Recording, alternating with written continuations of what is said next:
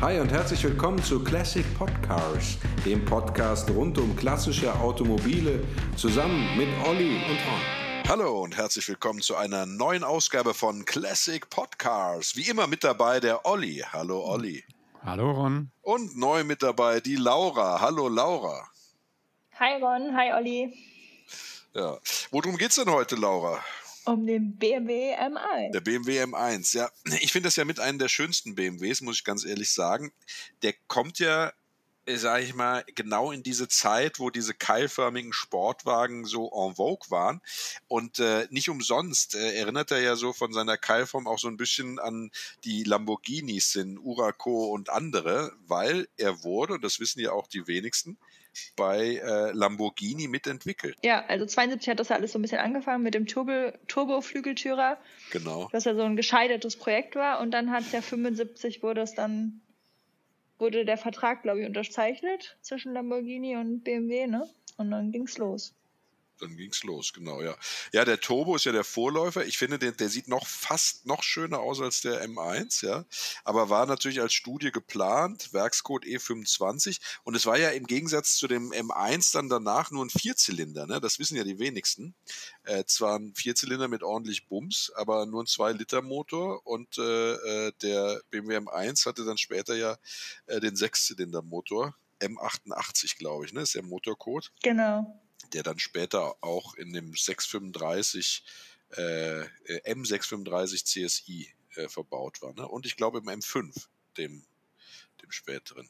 Äh, ja, genau. E, was sind das, 28, ne? Ja, deswegen nehmen die ja auch oft dann heute bei den Fahrzeugen entsprechend die Motorblöcke von den M5 oder so.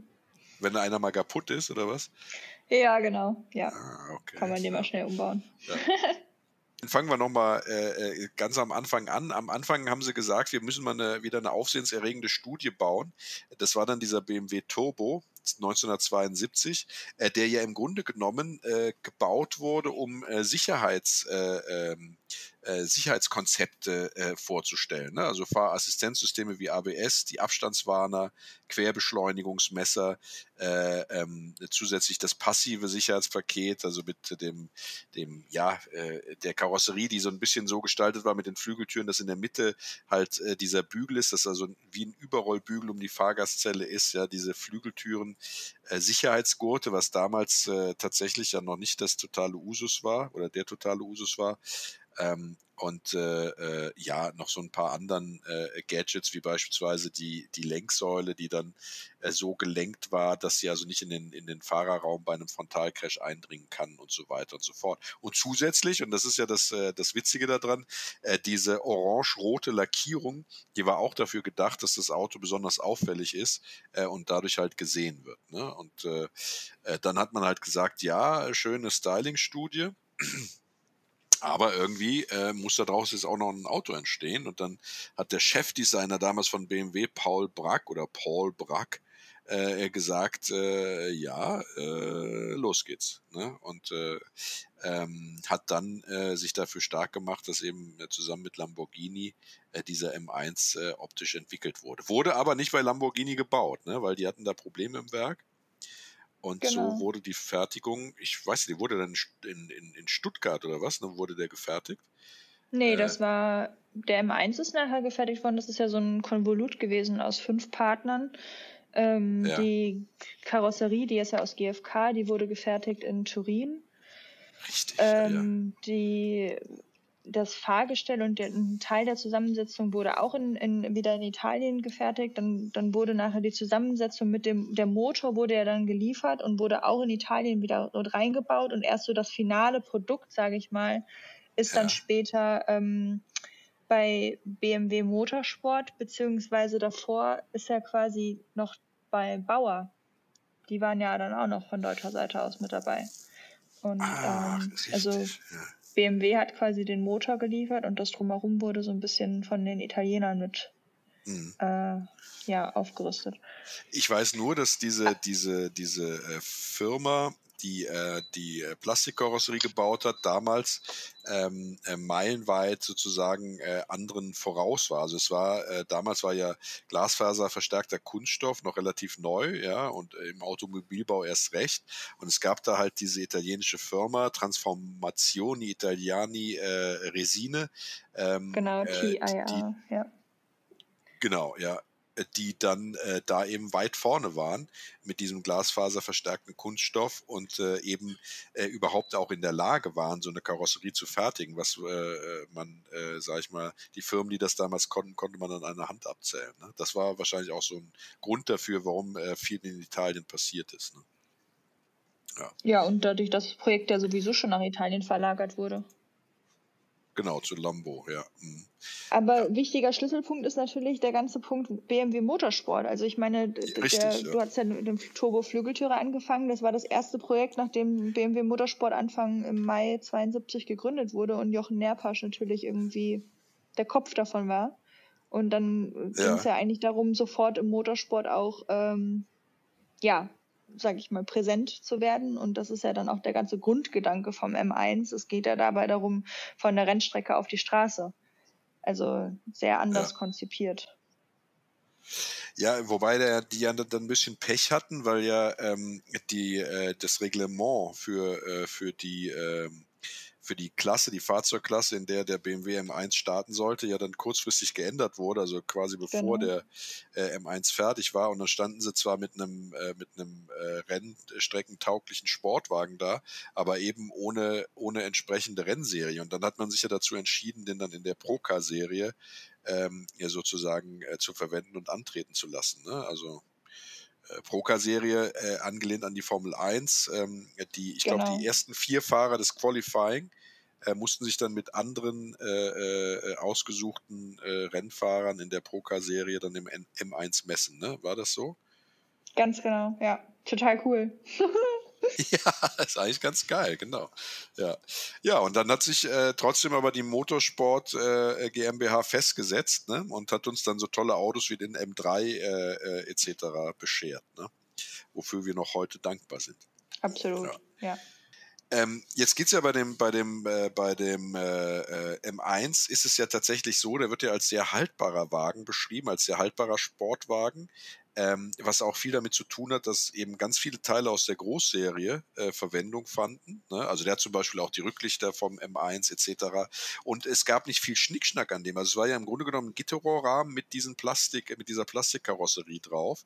Ähm, äh, äh, anständiges Fahrwerk, Scheibenbremsen rein, äh, dicken Motor und äh, ab dafür. Ne? Äh, und äh, das ist natürlich schon so, also das zumindest wird gesagt, dass der, äh, was äh, die, die Haltbarkeit der Komponenten angeht etc., ähm, sich äh, sehr positiv unterscheidet von, von anderen Sportwagen in seinem, in seinem Klassement. Ne?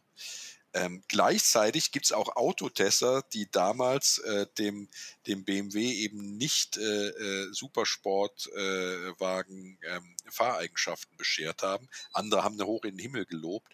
Jetzt bist du ja einer der wenigen, die ich kenne, die die Ehre hatten, äh, ein M1 mal zu fahren.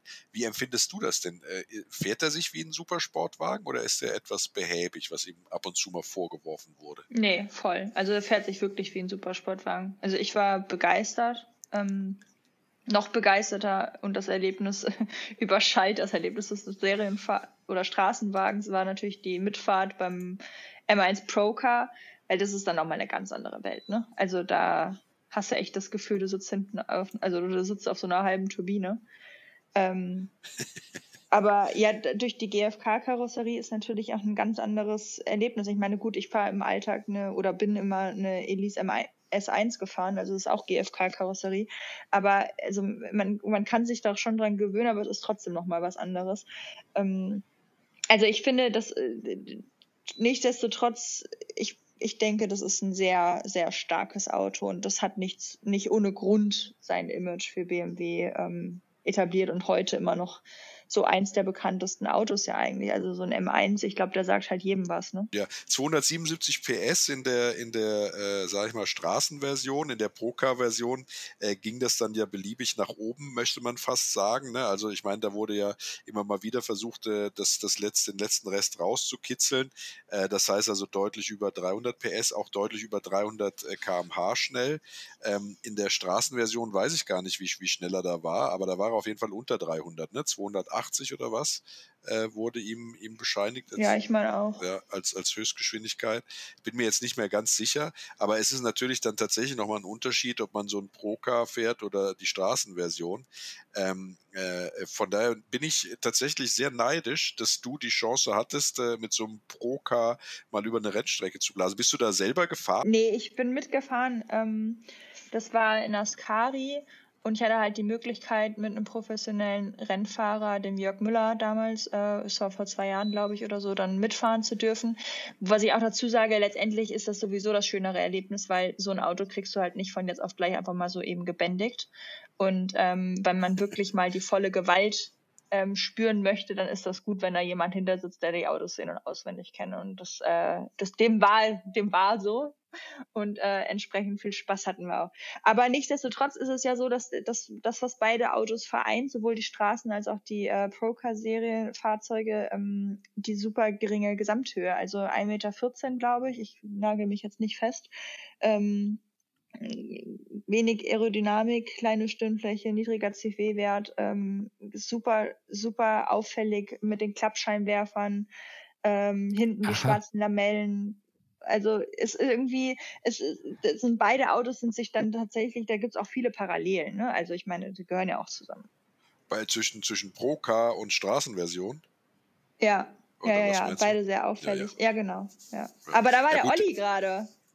Ja, der Olli, der, der, Olli, der Olli hat immer so Triggerwörter, ja, da wird er dann auf einmal wach. Eins davon ist Klappscheinwerfer.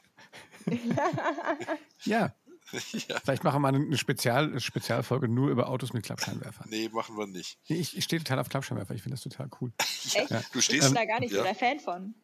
Was? Mhm. Laura, ja. da los? Okay, das war die letzte Folge mit Laura. ich merke schon. Ja, kann ja nicht jeder kommen. Ja. Nur weil du mal in so einem Pro-Car mitgefahren bist. Was wolltest du sagen, Olli? Ja, ich fand Spaß beiseite. Nee, aber Laura, du hast, äh, du, hast gesagt, du, du, ähm, du schaust ja auch mal auch bei, bei Kunden von, von euch ähm, im Ingenieurbüro die Autos an. Ähm, was sind denn das irgendwie, ähm, das, ich meine, die sind ja unheimlich selten mittlerweile geworden und ähm, ich glaube, es gab ja nur ein bisschen über 400 äh, Stück. Ähm, was sind da so, äh, was für Sammlungen sind das denn so? Ich meine, du darfst natürlich keine Details ausplaudern, aber ähm, was für, für, für Menschen sammeln denn solche, ähm, solche Autos? Haben die noch, noch ähnliche andere dann im, im, im äh, Portfolio oder wie ist denn das? Ja, so? also ich, ich glaube, ein Großteil der Sammler ist dann auch, also das ist halt schon so, so eine Ikone von BMW. Also ich, ich es gibt natürlich auch hier den ein oder anderen Sammler, die haben dann M1 da stehen in der Sammlung von vielen verschiedenen Herstellern und Fahrzeugen, aber die meisten sind dann sehr, ähm, sind dann auch auf diese Marke fokussiert ähm, zum Großteil ähm, und haben ein Stück weit natürlich irgendwo auch die Motorsportgene dann intus. Ähm, also das ist äh, klar, wenn man vom normalen M1 spricht, ist es, ist es nichtsdestotrotz ein Straßenfahrzeug und man kann den auch gediegen fahren aber er verleitet schon, sage ich mal, zum, zum, zum schnelleren um die Kurve fahren und, und das ist dann äh, meistens auch in dem Rest der Sammlung, sage ich mal, vertreten, ein Stück weit, ja.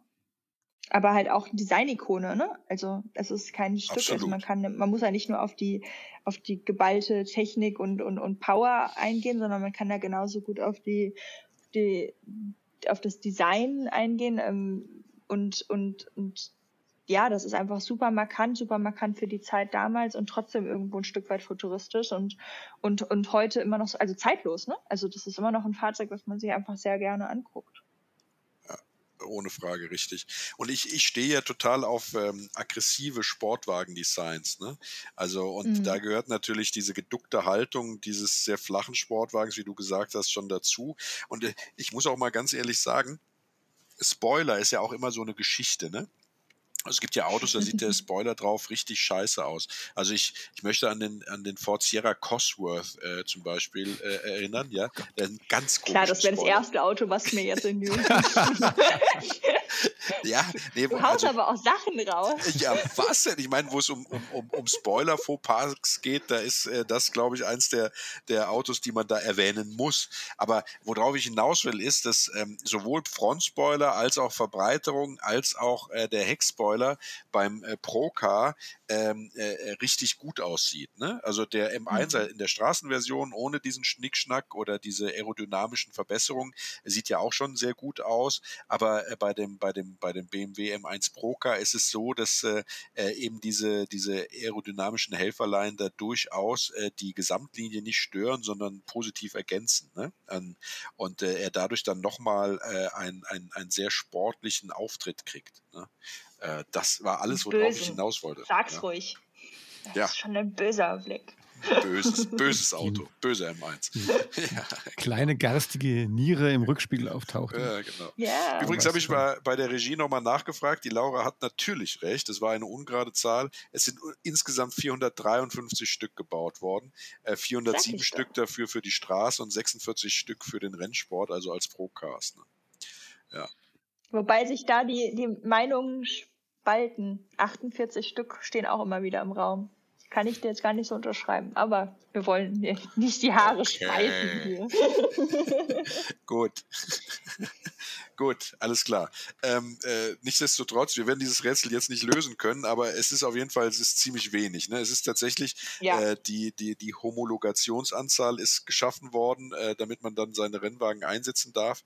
Und am Ende war es aber so, dass eben auch die Autos, die eigentlich mal ursprünglich als Rennwagen gedacht waren, dann doch äh, auf die Straße gefunden haben, ne? als äh, Straßenversion. Ja, die hatten es ja fast nicht geschafft, ne? Also die hatten ja eigentlich irgendwie 800 waren geplant und dann 400 mussten sie, um die Homologation zu schaffen und das war ja eigentlich schon sehr knapp, sage ich mal. Erst recht mit dem Wegbruch von, von Lamborghini, da war dann große Angst und ja, sie haben es dann, haben's dann doch geschafft, sagen wir es mal so. Ja gut, ich meine, das wäre ja auch äh, der denkbarste schlechte, schlechteste Einstieg für die äh, Motorsport GmbH gewesen, wenn sie bei ihrem zweiten Projekt äh, dann da direkt mit Pauken und Trompeten äh, noch nicht mal sozusagen die Produktion hinkriegen. Ne? Ich glaube, dann wäre sehr schnell auch wieder Ende gewesen. Von daher glaube ich, war der Ehrgeiz äh, bei den Führungskräften und auch bei allen anderen Beteiligten schon groß, dass dieses Projekt nicht im Sande verläuft. Ne? Ja, und ein Design von Giugiaro will man auch nicht im Sande verlaufen lassen. Entschuldigung. Nee, da hat man gar keinen Bock drauf. Das ist richtig, genau. Ähm, was ich interessant finde an dem M1, ähm, äh, ist, äh, dass der aufgrund der Konstruktionsweise äh, seine, seine Pedalerie sehr weit äh, äh rechts hat. Ne? Und äh, da wird dem Auto vorgeworfen, dass man dann immer so ganz leicht schräg da drin sitzt, deswegen es für lange Strecken nicht geeignet wäre. Ähm, du bist den ja selber mal gefahren, also jetzt nicht in der Proca-Version, aber in der zivilen Version. Kannst du das bestätigen? Also ich habe, glaube ich, noch nie ein Problem gehabt mit einer äh, unbequemen Sitzhaltung und das war das Letzte, worüber ich mir Gedanken gemacht habe, als ich in diesem Auto gesessen habe. Man muss dazu sagen, dass ich noch keine 600 Kilometer in einem M1 abgefahren bin. Also, ja, ähm, okay. ja also kann ich jetzt, äh, ist mir jetzt nicht total negativ aufgefallen, aber vielleicht haben auch die restlichen Emotionen da ein bisschen Überhand genommen. Äh, kann ich noch mal kurz von diesen, ähm, noch mal was fragen? Und zwar, da könnt ihr mir sicherlich weiterhelfen, weil ich habe ja ne, im Bereich Trivia mal so ein bisschen recherchiert und ich, äh, zum Beispiel äh, hat Paul, Paul Walker, also dieser Fast and Furious Star, der tödlich verunglückt ist, der hat auch ein M1 gefahren und zwar aus ähm, und zwar einen aus der sogenannten äh, AHG-Studienserie. Äh, Könnt ihr mir mal, ich habe da nichts drüber gefunden. Wisst ihr, was das ist? Also was, was war das genau? Und zwar gab es eine, eine, eine Kleinserie äh, ähm, äh, eines, eines äh, amerikanischen Händlers. Äh, Bruce Ach, von Canepa, Bruce Canepa. Ich, ja, ja, ja, Oder ja. Canepa, ja. genau. Ja. Und äh, der hat doch äh, Straßen zugelassene BMW M1 Pro Cars ähm, äh, in Kleinserie auf den Markt gebracht. Das ich meine, das wäre die gewesen. 414 PS. Ja, äh, das kann sein, ja. Doch, das sowas gab es ja. Genau. Aber das ist natürlich irgendwie weit weg von, von The Good Stuff, ne? Ja, der ist auch hingegangen und hat dann da sozusagen auch Chip-Tuning und alles, also hat da alles rausgeholt. Es war jetzt nicht un, un, un, äh, unbedingt so, dass das Auto jetzt ähm, für den reinen Oldtimer-Enthusiasten die richtige Idee ist. Ne? Gut, danke für die Frage, Olli. Ja, das war wirklich schön. Wollte ich nur sagen, dass Paul Walker so ein Auto gefahren ist. Ja, in Zukunft kannst du das, da du ja für Trivia dann auch zuständig bist, das vielleicht auch dann mal selber recherchieren äh, und uns hier vor dem Rumstammeln bewahren. Hm? Wäre das was für dich? Ja, das wäre eine gute Idee. Hätte ich was gefunden, hätte ich euch ja nicht gefragt. Nein, natürlich nicht. Aber äh, kannst du denn mit dieser Erklärung halbwegs leben? Ja. Ähm, gibt es denn aus deiner Sicht, äh, äh liebe Laura, Schwachpunkte, was den M1 angeht? Technik, äh, Zuverlässigkeit etc. Naja, also Schwachpunkte, so eine Kugelfischer-Einspritzanlage ist nicht ganz so einfach. Also da muss man, glaube ich, schon wissen, was man tut, um die ähm, zu revidieren oder am Leben zu halten ähm, und auch einzustellen. Aber ähm, Schwachpunkte, also die Karosserie, ich meine, klar, wir haben ja vorhin gesagt, dass äh, aus Glasfaser verstärktem Kunststoff ähm, sehr früh damals, also es, wir waren jetzt nicht der erste Hersteller und auch nicht der einzige, aber ähm, es war schon, schon früh, dass auf diese Art Leichtbau betrieben wurde und ähm, dass du merkst natürlich schon die Unterschiede zu einer, zu einer GFK oder CFK-Karosserie heute. Also die Fahrzeuge haben so eine Art ähm, Wellenstruktur, jetzt mal wirklich übertrieben gesprochen, aber wenn man so im Gegenlicht guckt, du siehst schon, dass du siehst einen Unterschied zu einer Alu- oder Stahlkarosserie aus der Zeit. Ähm, das wäre jetzt so ein Schwachpunkt, wenn man den als solchen betiteln wollen würde, der mir jetzt äh, so spontan mal in den Kopf kommt. Das heißt, äh, äh, äh, aus fertigungstechnischen Gründen ist das keine äh, spiegelglatte Oberfläche, sondern wenn du im Licht guckst, dann siehst du, dass es halt irgendwie doch äh, Plastik ja, ist. Ja, die Struktur, nein, nein, nein, also das ist jetzt mal sehr, also du hast es schon sehr stumpf jetzt so gesagt, also so und jetzt nicht, du erkennst nicht, dass da jetzt ja, aber du erkennst nicht, dass das jetzt Plastik ist, du erkennst es so, aber du, wenn du wirklich mit einem, mit einem, mit einem Fachauge drauf guckst, siehst du, dass die Karosserie in sich, nicht der Lack oben drauf, also ich rede jetzt nicht von Orangenhaut oder so, sondern, ja, sondern ja. dass die Karosserie ähm, eine Art von Struktur hat. Und das ist aber halt über die Jahrzehnte so gekommen. Das ist gar nicht so, dass die so ausgeliefert wurden, sondern einfach, weil sich das äh, GfK natürlich auch auf die Umwelteinflüsse sich entsprechend verhält und ähm, äh, damals noch ganz anders laminiert wurde, ähm, ganz andere Epoxidharze verbunden wurden, beziehungsweise ganz andere Mengen, sage ich mal. Also ja. heute, was heute in der Produktion stattfindet, ist ja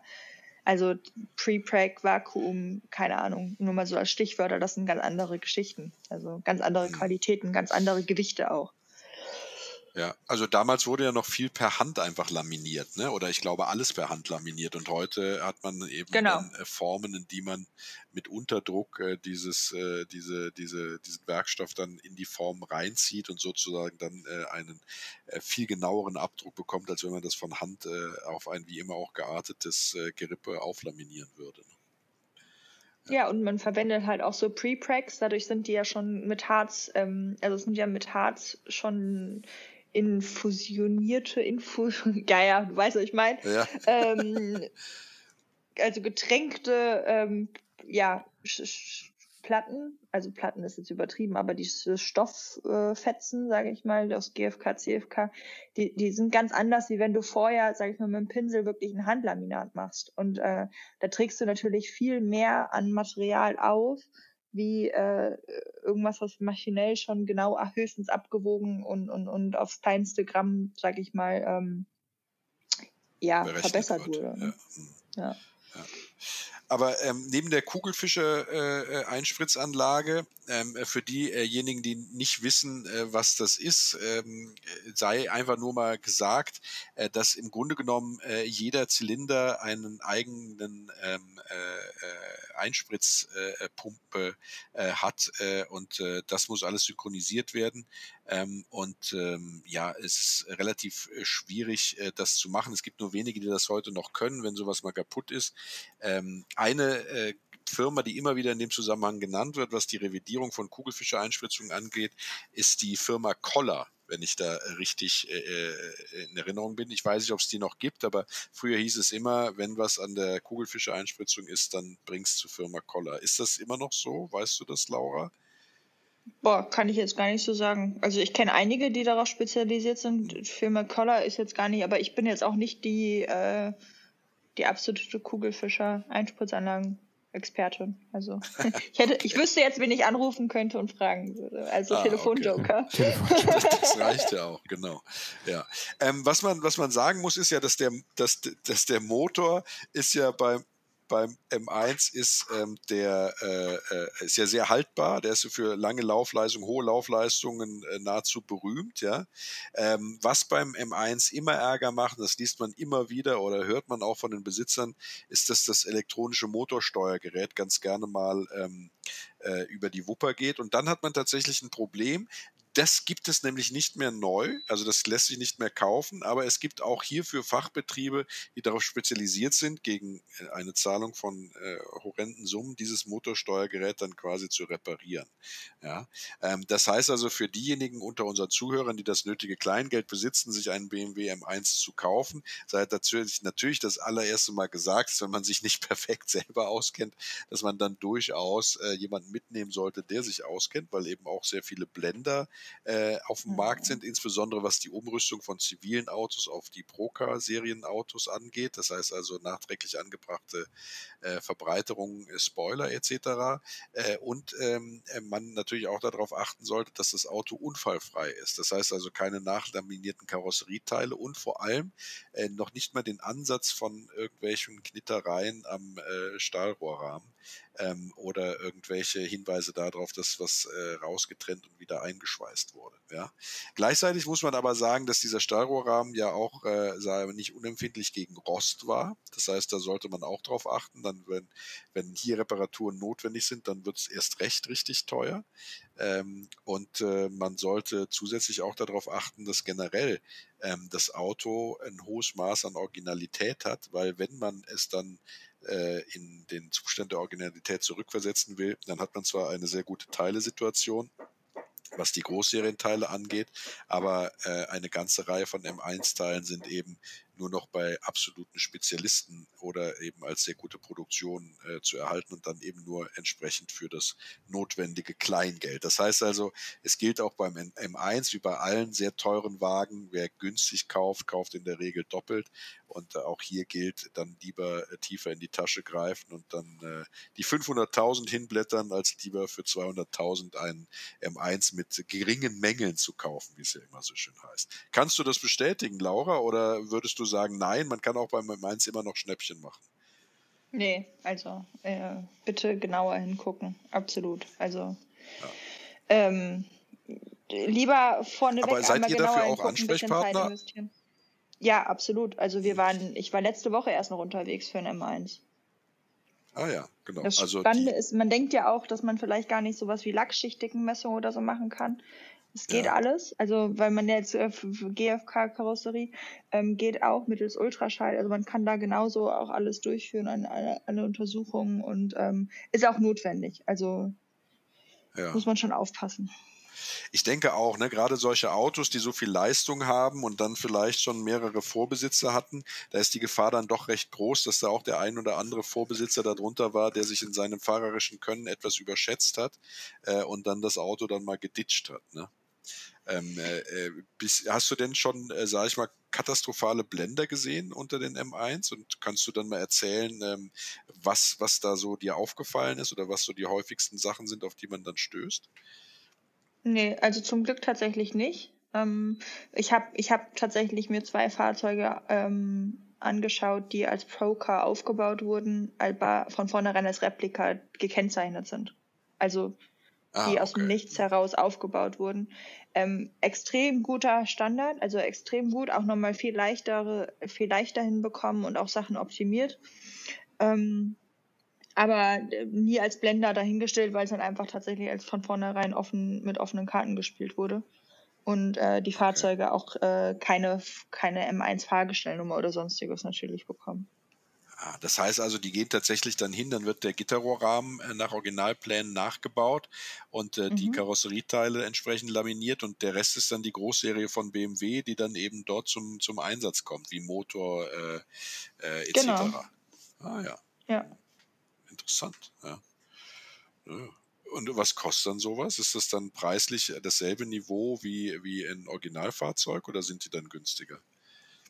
Nee, also das, äh, klar, als ein originaler Procar ja, aber ähm, das ist nicht kostengünstig, so ein Auto mal eben hinzustellen. Das macht ja erst Sinn, ähm, so ein Fahrzeug, also man, das kennt jeder Automobilhersteller, man verdient erst Geld, je größer die Produktionsstückzahl natürlich ist. Und wenn ich jetzt mir zwei so Autos hinstelle, dann ist das schon mehr, weil man wirklich tatsächlich das unbedingt haben möchte, als dass es äh, auf irgendeine Art und Weise wirtschaftlich ist.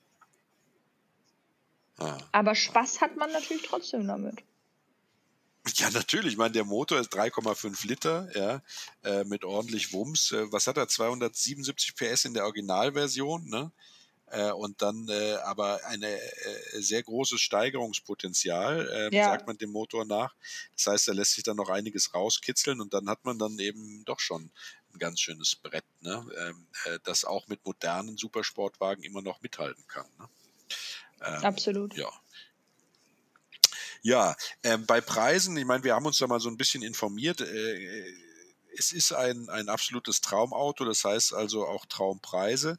Das heißt also für unrestaurierte Exemplare, die äh, wirklich Arbeit benötigen und nicht nur ein bisschen, sondern richtig, ähm, äh, sind so um die 300.000 Euro fällig. Für Autos, die in Ordnung sind, also einen guten technischen äh, Zustand haben, die man sofort fahren kann, die jetzt keinen Wartungsstau haben, ist man dann ganz schnell bei 500.000. Und wenn es dann äh, an die Procars geht, vielleicht sogar mit einer, mit einer Historie, prominenten Vorbesitzer, dann ist man schnell über eine Million. Würdest du diese preisliche Einschätzung da auch, auch teilen?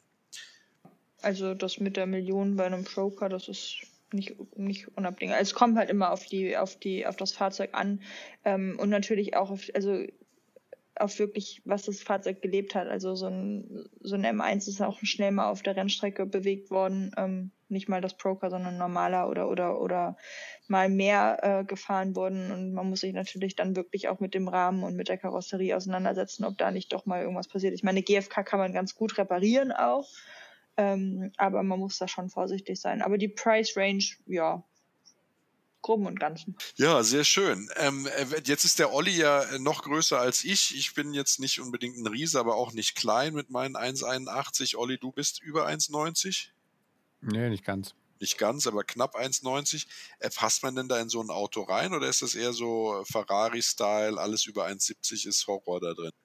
Also ich bin 1,78 und ich habe da war, war jetzt nicht unbequem. Okay, ja, super. Ja, sehr schön. Also meinst du, dann kann, dann kann ich auch mal gucken, ob ich mir einen kaufe. ja, genau. ja, jetzt wo ich reinpasse. Portokasse. Ja, Ja, du. Ja. ja, aber ich meine, das Problem ist ja, ich meine, bei denen, die sind ja so ultra rar oder, oder gibt es ja auch nur so wenig. Ich meine, selbst wenn du das Genau. Kleingeld hättest, was ich ja schon Find doch erstmal viel. Geld ist, ist die Frage, wie, wie komme ich an so, ja, wie komme ich an so ein Auto dran? Ne? Und, und die werden da wahrscheinlich alle nur noch irgendwie versteigert oder irgendwo, was weiß ich, wenn ihn unter der Hand dann gehandelt, wahrscheinlich, der wird ja nicht im Immo-Scout stehen, äh, im, im, im Autoscout stehen. Naja, ja, es gibt ja schon, also für diejenigen, die sich für sowas interessieren, es gibt ja schon spezialisierte Händler, äh, die dann also auch sehr viel Kontakt mit Sammlern haben oder international vernetzt sind, die auch grundsätzlich wissen, wo solche Autos überhaupt stehen. Das ist ja erstmal die große Herausforderung, das überhaupt in Erfahrung zu bringen und die dann entsprechend mit dem äh, entsprechenden Kaufangebot an Sammler herantreten. Ne? Also solche Autos äh, sind teilweise werden sie natürlich auf dem Markt auch einfach angeboten über Auktionshäuser, wie du das sagst, oder auch über Händler. Bei anderen ist es so, dass du da den Sammler mit Geld lockst und da gibt es halt sehr spezialisierte Leute, an die man sich dann wendet äh, und die das dann für einen einfällen und die Autos dann eben auch entsprechend einer Begutachtung unterziehen oder sich eben an äh, kompetente Leute wenden, wie äh, unsere Laura Kuckuck, äh, die dann eben im Auftrag eines Händlers oder eines Kunden so ein Auto begutachtet. Ne? Ähm, aber das ist, glaube ich, eine sehr abgeschlossene Welt, zu der zumindest wir, Olli, du und ich, äh, derzeit noch keinen Zutritt haben. Ne? Ähm, kann ja sein, dass wir noch sehr, sehr reich werden, dann würde das vielleicht noch klappen, aber so musst du, äh, sag ich mal, Schlafaugen eher in einem unteren Bereich äh, preislich suchen. Ne? Ja. Ist das, äh, ist das dein absoluter Traum-BMW eigentlich, der M1, Laura? Du bist ja so ein bisschen, hast du ja eine Affinität zu BMW. Äh, nee, ist es nicht. Also, ich würde mir jetzt auch nicht das Auto hinstellen, wenn ich die Kohle dafür hätte. Ähm, ich finde, ich, also so ein 328 ähm, und dann vielleicht noch der Millimilia, der macht mich schon äh, auf ganz andere Arten viel mehr an. Also ich muss sagen, ich, ich, ich bin ähm, größerer Fan von den früheren Jahrzehnten von der Automobilentwicklung generell. Also da ist so 70er, 80er ist, ähm, ist auch nicht unspannend, keine Frage. Und so ein M1 ist sehr reizvoll, aber das ist jetzt nicht so der BMW, den ich mir jetzt hinstellen würde, nein. Ja gut, 328 ist natürlich auch ein tolles Auto. Ne? Unbesehen muss man gar nicht diskutieren.